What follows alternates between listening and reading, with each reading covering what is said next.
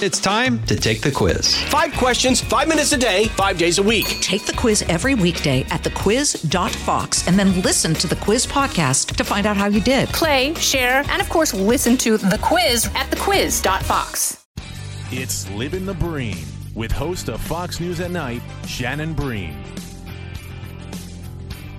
All right, this week on Livin' the Bream, we're doing a little bit of role reversal here. I am Shannon Bream, but I am not your interviewer today. I'm your interviewee because my bestie, Janice Dean, was like, hey, can I come on your podcast? Which she's done before. And she's like, but I want to interview you. Right. So I feel like it's a little funky, but let's do it. So, no, of course. Well, you have a big book that has come out, Living the Bream. No, that's my podcast. That's but the podcast. You know what? It's called Finding the Bright Side, but I wanted to do How I Clawed My Way to the Middle for real as my title. That's what you wanted? Yes, and the publishers were like, no. How I Clawed My Way to the Middle. Has anyone asked you about that? No, but I love that idea. And they were like, that's not funny. You're good. I love You're that not idea. Doing that. Maybe that's my next book. Why don't you put it like an asterisk on it when the paperback comes out? I know. And so, yeah. And so if this one doesn't totally tank and they let me write another book, maybe the next one is How I Clawed My Way to the Middle. I actually love that. I just want to point out that this is radio, but I wanted to let everyone know that because Shannon is my bestie and we're doing this, I brought some snacks. I brought popcorn. Oh, my gosh. I love it. JD and I are into the snacks. Yes, we love snacks. I also have milk chocolate, dark chocolate. Oh, my gosh. I like the milk. Totally covered. You like the dark. I do like the dark. This is good stuff right here. Licorice. Oh, I thought you were going to say liquor. Well, that's coming later. I was going to say, knowing us, that's the little part. This is a different podcast. It's still early right now, but when we're recording this. But hey, your workday is kind of toward the end. Mm-hmm. Mine hasn't started yet. That's the problem. There's no day drinking on this podcast. And then there's cookies here. Yep. Who doesn't love a cookie? And by the way, it's National Chocolate Chip Cookie Day. Well, here's the thing. I don't know if it's controversial, but I think it's National Chocolate Chip Day. It's not even Cookie Day. But no, it's also National Chocolate Chip Cookie Day. Okay, I Googled it. That is weird. Very confusing. Why are you doing this to us? I think there should be 2 separate days. Right, because then you could celebrate chocolate chips twice. I know. I don't know what's going on. Okay, licorice. Some more licorice then Brookside chocolate stuff. See, now I like the chocolate-covered fruit. Yeah. Because I count that as a serving of fruit. Of course we do. And if you're having dark chocolate, it's got antioxidants. It's like taking a morning vitamin. This chocolate bar that I'm going to eat during this podcast. Of course. It says the daring ball of smooth dark chocolate with a fruit-flavored center. I don't think of candy as daring, but okay. Right? I mean, let's go all out. Okay, so the book. You have gone all out. This is a snack smorgasbord. It really is. We'll post a picture on our social media, which is what Shannon and I also do in our spare time. Yeah. And you know what? The most exciting of our social media are things that they're the ones that don't end up on social media. You told me a story yesterday at lunch that I'm never allowed to mention again, or people will be murdered. Yes, I would have to kill you. There are some things that we don't put on social media, which I know people are going to find hard to believe because we so overdo it on social media. Maybe it's the title of my next book. Oh, I'm just You're going to get yourself in so much trouble. You know what the title is without knowing the story? I Know Who You Are. Okay. Oh, so inside baseball. Yeah. Let's talk about Finding the Bright Side. Okay. How do you feel? This is day 2. Yeah. Right? It came out yesterday. And by the way, we're going to go to a bookstore after this podcast so that we can record on social media you seeing your book in the bookstore. If we could find it. We did that with you, and it was super exciting. It was. And so fun. It was one of my favorite things I've ever posted. It was so fun. Yeah, so you take forever putting this thing together and writing the stories, and you were very open in your book. And, I'm pretty transparent with some tough things in my book, too. And it's weird because then you're like, oh, my gosh, I'm so vulnerable. This stuff is out there. Complete strangers are going to read it. Mm-hmm. Now, I mean, I wrote it so that I would hope people would be encouraged. Because I share some pretty dark stuff in my book. You did too. But you do feel a little weird when it's actually out there and you're like, oh, people know all this stuff about me now. The anticipation of it I found was, because some of the stuff that I wrote about, my husband didn't even know about. Yeah. When he read it, there was one particular chapter that he wanted to read by himself, and I could tell the next day, not that he looked at me differently, but it was sort of like, oh my gosh, I feel so bad that I wasn't there to help you. Yeah. So, I mean, My husband, too, I dragged him through the writing process because some of the toughest stuff in the book involves him. Mm-hmm. And you know, when you're editing, the editor would say, I need to know more about how that conversation went or what he was feeling or what was going on. Because I talk in the book about him going through a brain tumor and us going through that together. And so you find you've lived through things, and I'm sure you felt the same way with some of your things in the book. You've been through it and you've sort of survived it and gotten to the next chapter. And right. so you've kind of closed that. Yep. When you have to write about it, you go and it's like you're pulling this scar off, this scab off mm-hmm. of the wound and reliving it, and you forget how painful it was mm-hmm. at the time. So, you know, the writing process was a little difficult, but I do hope that people will say, you know what, I'm in a tough spot or I'm in a dark place, but I read this and I think, you know what, there's hope. I can pull myself out. I can get help. I can do things that will get me to the other side. And that's the main reason I think you and I both wrote our books, because I remember going through a really dark period of my life, and all I wanted to do was read about someone overcoming challenges. Mm-hmm. I craved mm-hmm. those types of books or movies or articles about people that had struggles or challenges, but they overcame it, mm-hmm. you know? And I think that that's the point of both of our books, Very Sunny, Bright mm-hmm. Side, mm-hmm. Is that someone can look to someone for advice or how they got through something and feel like they're not alone. Yeah, exactly. Because there was a point in your book, there's a point in my book too, and both of us had serious physical challenges mm-hmm. where I felt like I was completely alone. And you can be, for me, I was dealing with chronic pain and exhaustion, and it went on for months and months, got into a couple of years, and you're not in your right mind then. I mean, you're so frazzled and just literally trying to survive one day at a time, one doctor appointment at a time. And I think that it's good for people to look at us and know, like, we're happy, generally sunny disposition people, but we've been in dark places, but we found ways through that. And so people don't look at us and think like, oh, your life has always been so easy. No wonder you're so happy. No, we've been through bad stuff. We know you're going to go through bad stuff. If you haven't already, everybody hits that in life. But it's okay. I mean, you will make it through. Mm-hmm. Talk about that, because you open the book up with, being in front of a lot of people and still going through the chronic pain mm-hmm. or, coming off mm-hmm. the other side of a serious operation mm-hmm. and how that you relied on your mom. I think that's such a wonderful story. I also talk about the fact that it doesn't matter how old you are, you're mm-hmm. always going to need your mom. So step me through that, why you opened the book with that, specifically being in front of a crowd and admitting to them that you were going through a tough time. Yeah, and I don't know how to write a book. I don't know what I'm doing. But the publisher said to me, like, we really need something in the beginning that's super personal, that will grab people and kind of bring them right into where you are. And so I talk about the fact that I've had this years-long struggle with a genetic cornea condition that's really, really painful. Essentially, when I was in the worst of it, I was tearing my cornea all the time, every day, every night. And nobody could tell me what was going on and what was wrong. I just knew that I felt like a knife was being scraped across my eyeballs all the time. And I was literally surviving like 1 hour at a time during the worst of this. So I'd been through years of that, and a couple of doctors who couldn't help me, one who told me I was too emotional, and which I was most certainly emotional. But finally getting to a doctor after a lot of prayer and saying, God, if you're not going to heal me, which I understand is not always the plan, please just send me someone to help me. And I found this great doctor. And that first visit, he said to me, I know exactly what you have, which was huge relief. But by the end of the appointment, he said, you should know there's no cure for this. And that spun me further down than I thought I ever could go, because I thought I literally want to run to my car and drive it off a bridge. I cannot live like this anymore. And I really prayed in my car at that moment, like I have nothing to live for. I'm completely falling apart. God, if you're there, I need your help. And feeling that he said to me, I'll be with you. Like, I'm going to walk you through this. I'm going to be with you. I've never left you through all the worst moments. I'm with you. And that gave me enough resolve to go back and work with this doctor who said, listen, I can't cure you, but there are things we can do. And one of those things eventually years down the road was this surgery. Now, it's not a cure, but it's pretty close. I'm doing really well. But for a long time, my vision didn't come back, and it was terrifying because he couldn't explain why I wasn't healing mm-hmm. and where my vision was. So for months, something that should have cleared up within a couple of weeks, I couldn't see. I couldn't drive. I was launching the brand new show at 11 p.m. I couldn't read the teleprompter. I couldn't read my notes, my computer. I couldn't recognize people in the hallway. I mean, it was terrifying. So I had this speech that I was giving to go, which is the beginning of the book. And I literally said to the lady when she was walking ahead of me too far, I was like, please don't leave me because I really can't see. And she's sort of laughing uncomfortably. And I'm like, no, really, I can't. My mom went with me that weekend to help me, and I called her my seeing eye human because she really was getting me from point A to point B. I wanted to cancel the speech. I did not want to go because it was supposed to talk about my faith and about my work. And I thought, I am falling apart. I'm barely holding myself together. And I said to Sheldon, my husband, I'm just going to cancel. These people are understanding. He's like, no, you're not. You're going to go there, and you're going to be transparent and be honest with these people that you are hanging on by a thread, but your faith is keeping you going. You just want to be honest with them. And I went, and so I couldn't even see in that room their faces. I couldn't see the clock I was supposed to be watching to keeping time.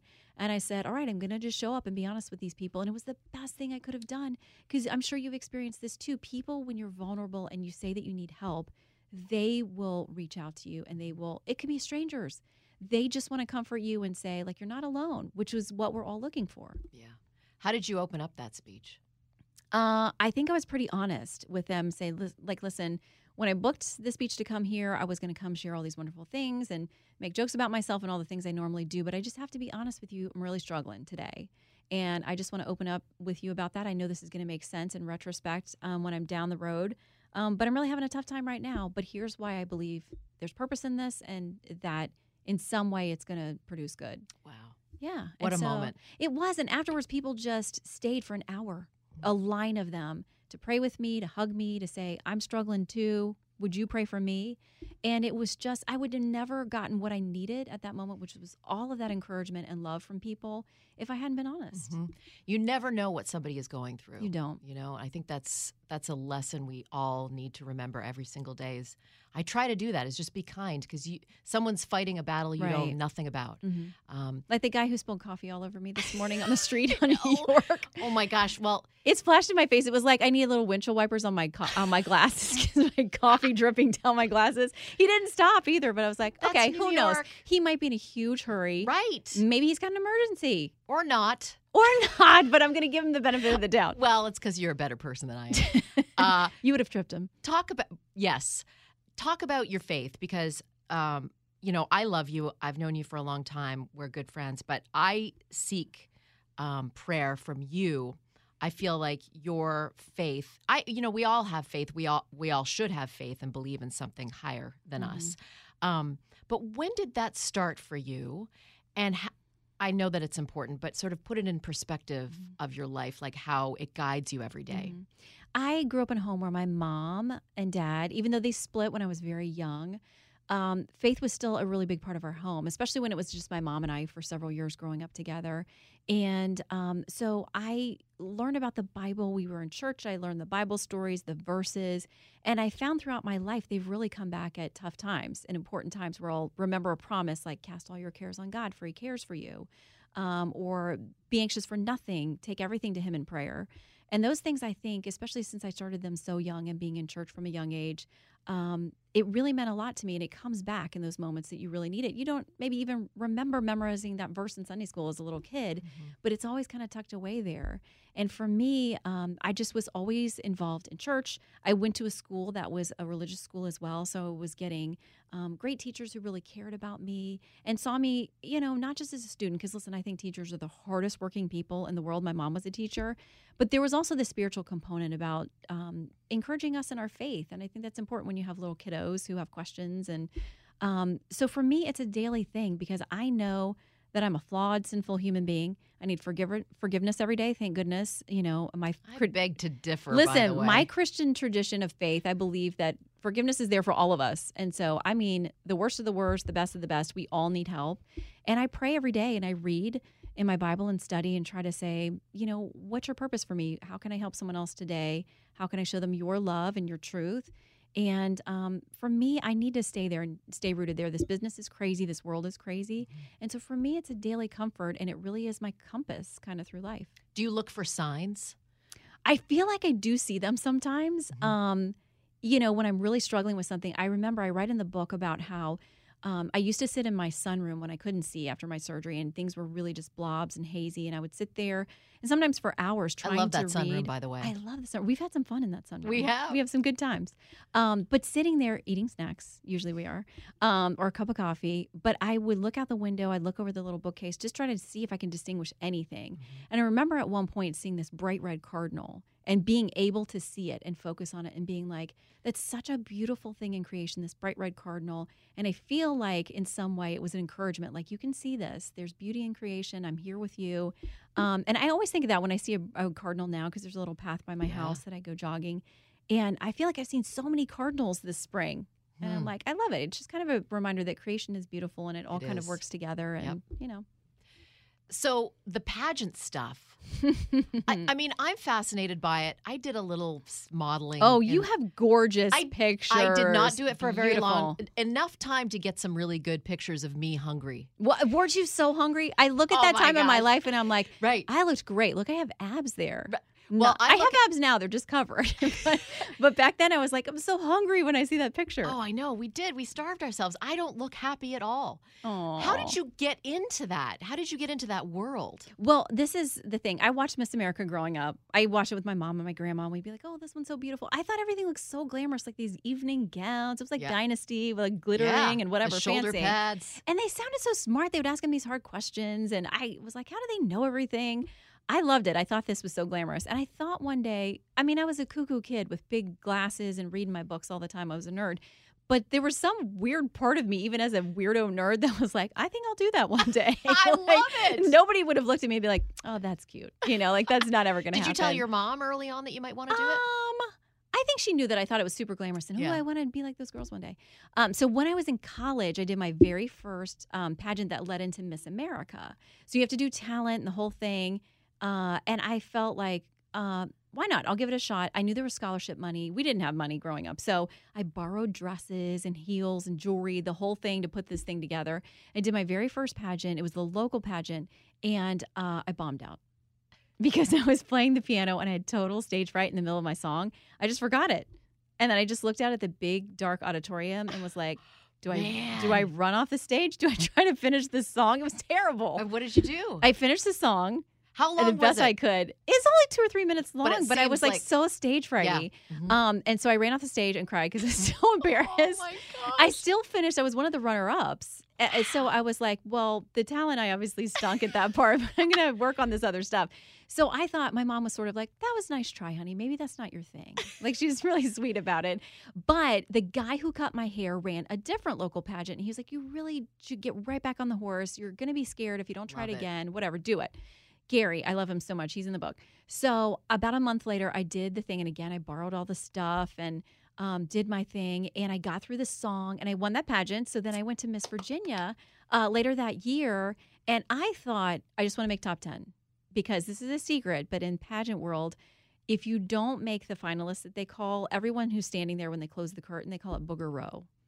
And no one wants to be on Booger Row. And I was like, I'm going to be on Booger Row. I'm 19. I don't remember Booger Row in the book. I didn't put it in the book because it's not real classy. I love it. But Booger Row, no one wants to be on that.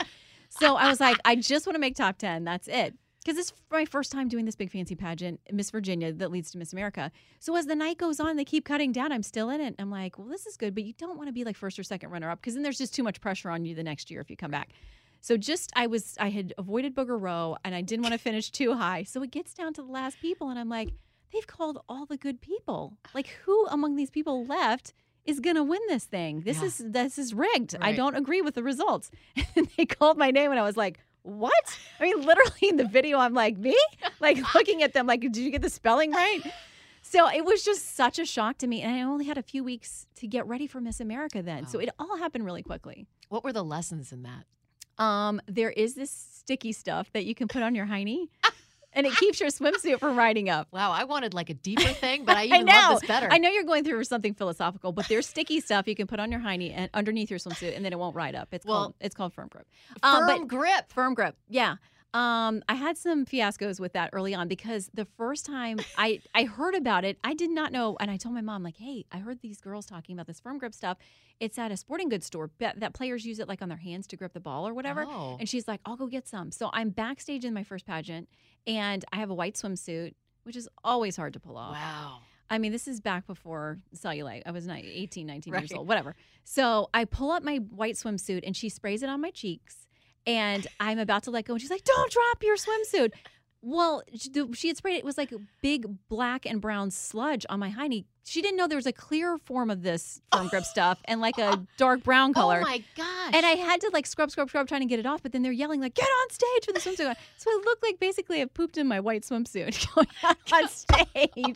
It was terrible. This podcast is really taking a detour. It's too much information. But that may also be why I did not win that pageant. That was not flattering. But no, I mean, more importantly, I learned that there are terrifying things in life. Because to me, to get up and play the piano in public is terrifying. But you just do it. Yeah. You know, and it's okay if you fail. I'm glad you told me that story because last night we took Matthew to, it's called NISMA here in New York, where if your kids play a classical instrument, like a piano, or he also plays cello, you can take them to get graded by judges, right? And I think it's a good way, you know, for kids to get experience in doing these kinds of things. Well, last night, and he's such a great piano player. I've sent you videos. Yeah, I know. He's so cute. I think he froze, like you said, and I was watching him in the glass, and I wanted to run in there and take him out of there because I could tell he was getting upset. He was almost in tears. I felt like this judge was like being mean to him. Yeah. I was like, and it took everything for me not to do it. And when he came out, I could tell he was discouraged. And I said, how'd it go? He goes, not great, Mama. And I was like, you know what? Just that you showed up, my friend, is so important. And that was the lesson. But, man, it took everything for me. But you want to protect him. Hearing you tell this story, though, even at a young age, I know it's a lesson for him. You know, he is such a great piano player. And I asked him afterwards. I'm going to start crying because I was just like, my husband was there, too. He's precious. I was just like, would you do it again, buddy? And he said, yeah, I think I would. See, that is amazing. Yeah. For him to know it can be terrifying and not go the way that you hoped, but you're willing to put yourself back out there. Right. It's and such a great lesson. Earlier that you learn that, I mean, that's amazing because that's a lot of pressure for a young guy like him. Oh. So I'm glad he did it and that he wouldn't give up. Yeah, I'm going to tell him the story. Maybe not about the grip tape. The spray. No, he doesn't need to know about that. He's young and impressionable. When did you start finding that you were a bright side kind of gal? Do you think you were born with it? Yeah, I think I sort of was, and people have made fun of me a lot over the years. Like, especially when you're a teenager and you're supposed to be so emo and goth and not cool. And I'm bouncing around like, "Good morning, everyone," and they're like, "Shut up, you idiot!" You know, like when it wasn't cool to be sunny. Like you're supposed to be sneaking cigarettes and wearing purple eyeliner and being crazy. I just was sort of always the Pollyanna weirdo. But I say in the book, like, people have called me worse. So if they want to say, like, I'm too cheery, and you know when I was doing the show here with Bill Hemmer in New York, doing the morning show with him, I would sing all the time, and I don't think about it because I just do it. And he's like, Bream. Like, you're driving him crazy. Right. And I always do it more. I always call it Fry-yay. And he's like, you're mispronouncing it. I love Hemmer so much. But I realize, like, sometimes I'm a little bit much for people, especially in the morning. That's why we love each other, I think. I know, because we're the same. We're two peas in a pod. They're wrapping us up, and I'm just like, what? Goodness. We have like, so much more to talk about. Okay, but now we're going on our field trip. We are. We're going to go to the Barnes and Noble here and find... Finding the Bright Side. We're going to find Finding the Bright Side. We are. And now on sale. Eat snacks and to be continued because there's so much other stuff I wanted to cover. I know. But that's why you have to buy the book because there's so much great stuff in there. Shannon Bream is the real person, the real deal that you see on television, and the reason why I love her so much, and she's my bestie. Janice Dean, the weather machine. Oh, I guess. Oh, I like that. I know. Should you wrap this up or should I wrap this up? Okay, I will. Thank you for joining us on this week's Living the Bream with Janice Dean, the weather machine. On to more shenanigans now. Check us out on social media. Woohoo!